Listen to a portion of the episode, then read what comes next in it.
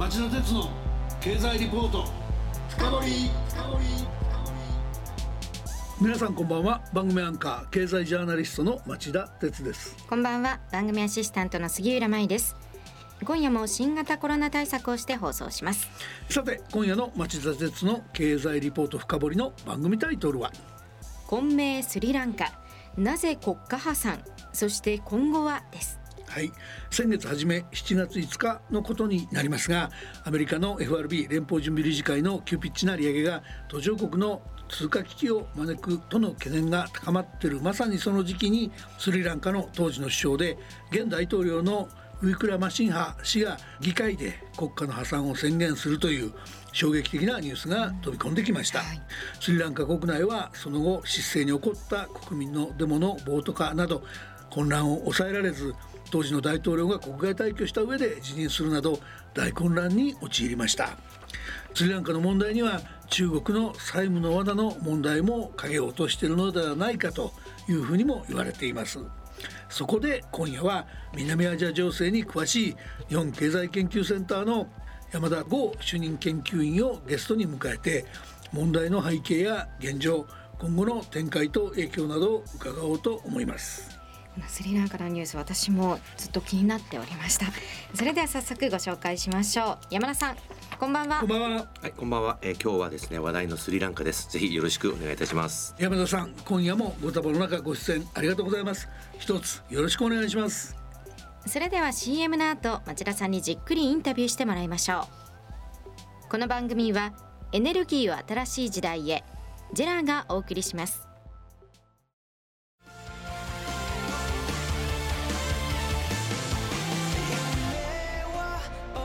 本気で夢を追いかける時新しい一歩を踏み出す時大切なものを守りたい時誰も見たことがないものを作り出す時自分の限界に挑む時絶対できないと思って始める人はいない。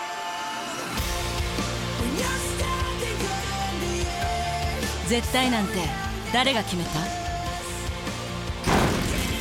？CO2 が出ない日を作る。ジェラはゼロエミッション火力と再生可能エネルギーで2050年 CO2 排出ゼロに挑戦します。発電の常識を変えてみせる。ジェラ町田鉄の経済リポート深掘それではまず山田さんのプロフィールをご紹介します。山田さんは1988年に早稲田大学政治経済学部を卒業。日本経済新聞社に入社しました。主に国際部記者として取材活動に従事し日経ニューデリー支局長などを経て現在は日本経済新聞社シニアライターと日本経済研究センター主任研究員を兼務されています。スリランカはそもそもどのような国内事情で破産に至ってしまったんでしょうか。FRB の金融政策の影響とスリランカ以外への影響も踏まえて聞かせてください。さらにその結果として庶民の生活がどうなっているかも聞かせてもらえると嬉しいです。はいえまず一番大変なのはですねこれ輸入品に支払うための外貨が底をついてしまったことなんですね。うん、でこれ一時あの外貨準備が、まあ、輸入の半日分にまで減少するという状況になってしまいましてですね。で、ね、まあこれ当然のことながら輸入に頼っています、うん、まあ、燃料ガソリンや軽油、うん、LP ガス。で医薬品ですとか食料品などが、え極端な品不足になったり、まあ、値上がりしたりという状況になってるんですね。ニュースの映像なんか見ますと、まあ、三輪タクシーの運転手さんが、まあ、丸一日スタンドに並んでもですねガソリン買えないとかですね、うん、えー、パンの値段が1年前の3倍ぐらいになって、まあ、庶民が非常に困惑していると、はい、深刻なのはもう街中の病院ではですね、えー、薬が不足して、まあ、手術ができなくなるというような状況も起きてまして、はい、おそらく人命にもかなりの影響が出たんじゃないかというふうに思いますね。うん、でしかもまあ発電用の燃料が足りなくなって一時、まあ、1日10時間以上も停電していたという状況でもう本当に仕事にならないないというような状況なんです。6月のインフレ率なんと54%、うん、7月にはこれが60%を超えまして、うん、食料品に限りますと、まあ、90%を超えるというですねハイパーインフレが、うん、市民の生活を直撃しています。なるほど。で食料も配給制になったんですけれども、うん、世界食糧計画 WFP によりますと7月時点で国民の90%が、まあ、昼食や朝食を抜いているというちょっと厳しい状況なんですね。でさらに300万人以上が緊急支援が必要な状況に追い込まれているというような状況なんですね。でさすがにその後はまあ人道支援の物資なんかが届いているようになってますんでですね、うん、まあ、状況はかなり改善されたらしいんですけれども、うん、まあ、この人々の生活が苦しいという状況に変わりはありません。うん、今町田さんもおっしゃったように、まあ、市民の不満が爆発しまして、うん、え5月にはですね中心都市のコロンボで、まあ、抗議デモが暴動に発展しました。え大統領官邸にデモ隊が乱入してですねプールで勝手に泳ぐなんていうですね、まあ、ちょっと無法地帯みたいな状況になったんですね。でこのスリランカ、まあ、南アジア諸国の中でも所得も比較的高くて温暖な気候の、まあ、風光明媚な島国だったんですけれども国家が破綻するということはこういうことなのかなというふうにですねちょっと私大きな衝撃を受けました。うん。それではその今回の国家破産の背景について伺っていきたいんですけどもやっぱり僕が気になるのは中国の債務の罠の影響これが大きかったとされていることなんですが一体どういうふうにスリランカ経済を蝕んでいったのか実際そうでなかったのかそうであるのかも含めて解説してほしいんですけどあとまあデータ的には全体像をつかむためにスリランカの対外借入先の内訳も教えていただけるといいかなと思います。はいいろいろな要因があります。はい、でさらにいろんな不運もですね重なったんですね。まあその結果まあ最悪の事態になってしまったと。はい、今町田さんもおっしゃったようにですね、まあ確かにこれ中国による借金付けとか債務の罠これ大きなファクターなんですけれども、うん、まあそれだけでですねさすがにスリランカこうなったわけではないんですね。うん、まずやっぱり一番大きかったのがやっぱりコロナです。感染拡大、はい、これによって、えー、主力の観光産業が大きな打撃を受けました。なるほど。スリランカではですね、うん、およそ50万人が働いているという、まあ、重要なセクターなんですけれども、うんうんうん、え例えば、まあ、植民地時代の城壁ですとか、うん、え私も行きましたけれどもお釈迦様の歯を祀ってある仏師寺ですね仏の歯と書く寺、うん、まあ、これが非常に有名でして、うん、えまあ、郊外に行けばもう野生の象ですとかですね、クジャクなんかにも会えます。で美しいビーチもあって、まあ、観光としてはもう本当に見どころ満載なんですね。コロナ前の2019年にはおよそ40億ドルの観光収入があったんですけれども今年22年はですね8億ドル前後に落ち込んでしまうという予想が出ています、うん、えそしてさらにウクライナ危機。これでまあ世界の荷動きがガクンと減ってしまって、うん、まあ、せっかくまあ港を作ってコンテナターミナルとかを作ってですね、頼みにしていたわけなんですけれども、まあ、海運業がまあダメージを受けてしまったということもあります、えそしてやはりこれアメリカによる利上げ。これでまあ新興国から資金が流出してしまいまして、はい、まあ、その結果通貨のルピー安につながるという、まあ、ちょっと散々な目に遭っているという状況なんですね。でそれに加えて、まあ、先ほどお話ししましたように、まあ、激しいインフレにも見舞われていると。こんな状況なのに前の政権はですね3年前2019年、うん、まあ、人気取りのために減税を断行しましてこれで年間14億ドルぐらいの歳入源になったというふうに見られているんです。うん、なるほど。でこんな状況なのに借金だけがですねこのスリランカに重くのしかかってきています。うん、で現在そのスリランカの債務総額、まあ、510億ドルぐらいですね対外債務が、を抱えているんですけれども毎年50億ドルずつ返していかなければならないという状況なんです。でコロナ前の2019年、えー、名目 GDP はおよそ840億ドルぐらいだったので、まあ、このですね債務がいかに厳しい額かというのがまあわかるかと思います。えしかもですねこのスリランカ中銀によりますと、えー、2022年の成長率はマイナス8%という予想が出ています。まあ、こうなってきますともう短期的にはですね借金返すっていうのはもうちょっとかなり難しい状況に追い込まれてると言わざるを得ませんね。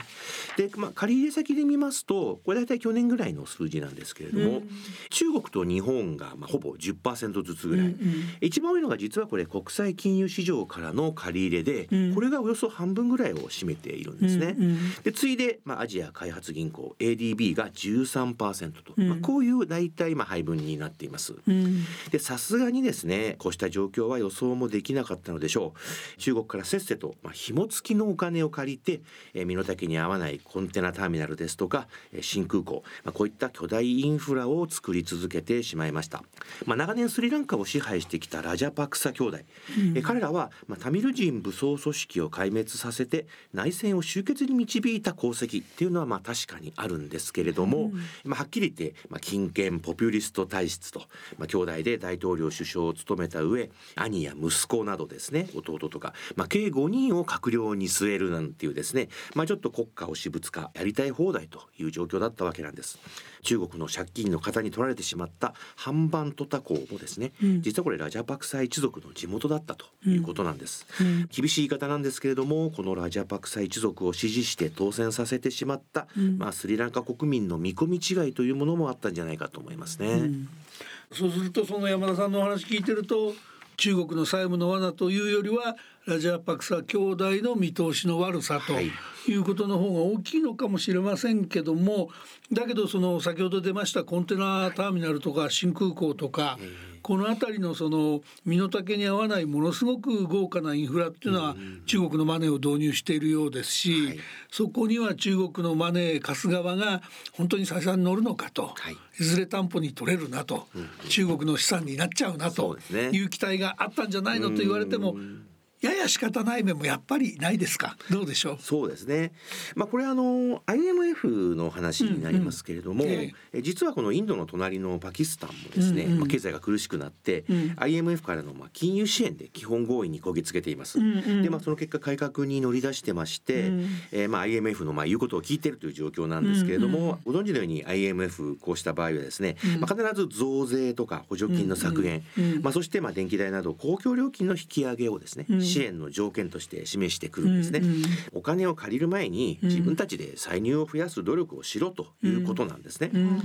で IMF のチーム今まさに、えー、スリランカに来て交渉をやってます。今月31日までの日程でですね、まあ、会議が続くということなんですけれどももう言うことは決まってましてインフレの抑制税制改革歳出削減というものをこの、まあ、スリランカの新政権に要求しているという状況なんですね。うん、でスリランカ政府もまあこれに応えてまして8月上旬に電気代を平均75%値上げするということを承認しました。うん、まあ、今後電気代最大で現在の3.6倍にまで引き上げられる可能性があります。はい、庶民が困っている国なのに、えー、人々の負担を増やさなければいけないという状況になってて、まあ、これ何ともまあやりきれない限りなんですね。うん、でまあ当面面はこれ地道に改革を進めつつ、まあ、隣の国のインドすでに食料や肥料などの現物も含めて40億ドル近くを援助しているんですけれども、まあ、インドですとか国際機関などのまあ支援でしのぐしかないという状況なんです。で中国なんですけれども一ぱい貸したくせにですね今のところこの債権を圧縮するという要求に対しては非常に消極的な姿勢なんですね、うん、だからこそインドは今一生懸命スリランカの支援をしていると中国によってしまったスリランカを自分たちの陣営に引き戻そうとしてるんじゃないかというふうに見られています。うんそしてこのウィクラマシンハ大統領なんですけれども、まあ、日本に SOS を発信しています。債権国会議のまとめ役みたいなですね、うん、まあ、やってくれないかというようなことをですね、えー、インタビューでお話ししていました。日本の主導で借金問題を解決してほしいという希望らしいんですけれども、まあ、このスリランカの債務問題を解決するには債権者債権国国際機関の合意が不可欠になっていますで日本企業なんですけれども、はい、えー、およそ180社が進出しています、まあ、自動車部品ですとか、ロジスティクスとですね。で、まあ、スリランカこれ日本のアジア外交の柱であります自由で開かれたインド太平洋にとって非常に重要なピースなんですね、うん、無限にはしないだろうとスリランカ側も期待しているかもしれないですね、うん、まああのいずれにしてもそこはその債務の再編という言い方をしますけれども借金自体をある程度減らしてやるのか、うん、少なくとも金利は免除するのか、えー、あるいはその返済期間を延ばすのか、はい、何らかの緩和策が必要になってくるんだろうということですよね。そうですね。やっぱりこれもう全部返すのは困難ですからね。やっぱり債務の圧縮ってのはどっかでやらないといけませんよね。と日本的にはかなりそのリーダーシップを背負ってあげないと難しい局面に入りますか？そうですね。あのやっぱりいろんな債権国の調整するという非常に難しい役割を期待されてるんじゃないかと思いますけどね。なるほどね。そこら辺りがまた最後の質問とも関わってくると思うんですがやっぱりスリランカの内政ですよね南極を乗り切るために対外交渉って言いますけど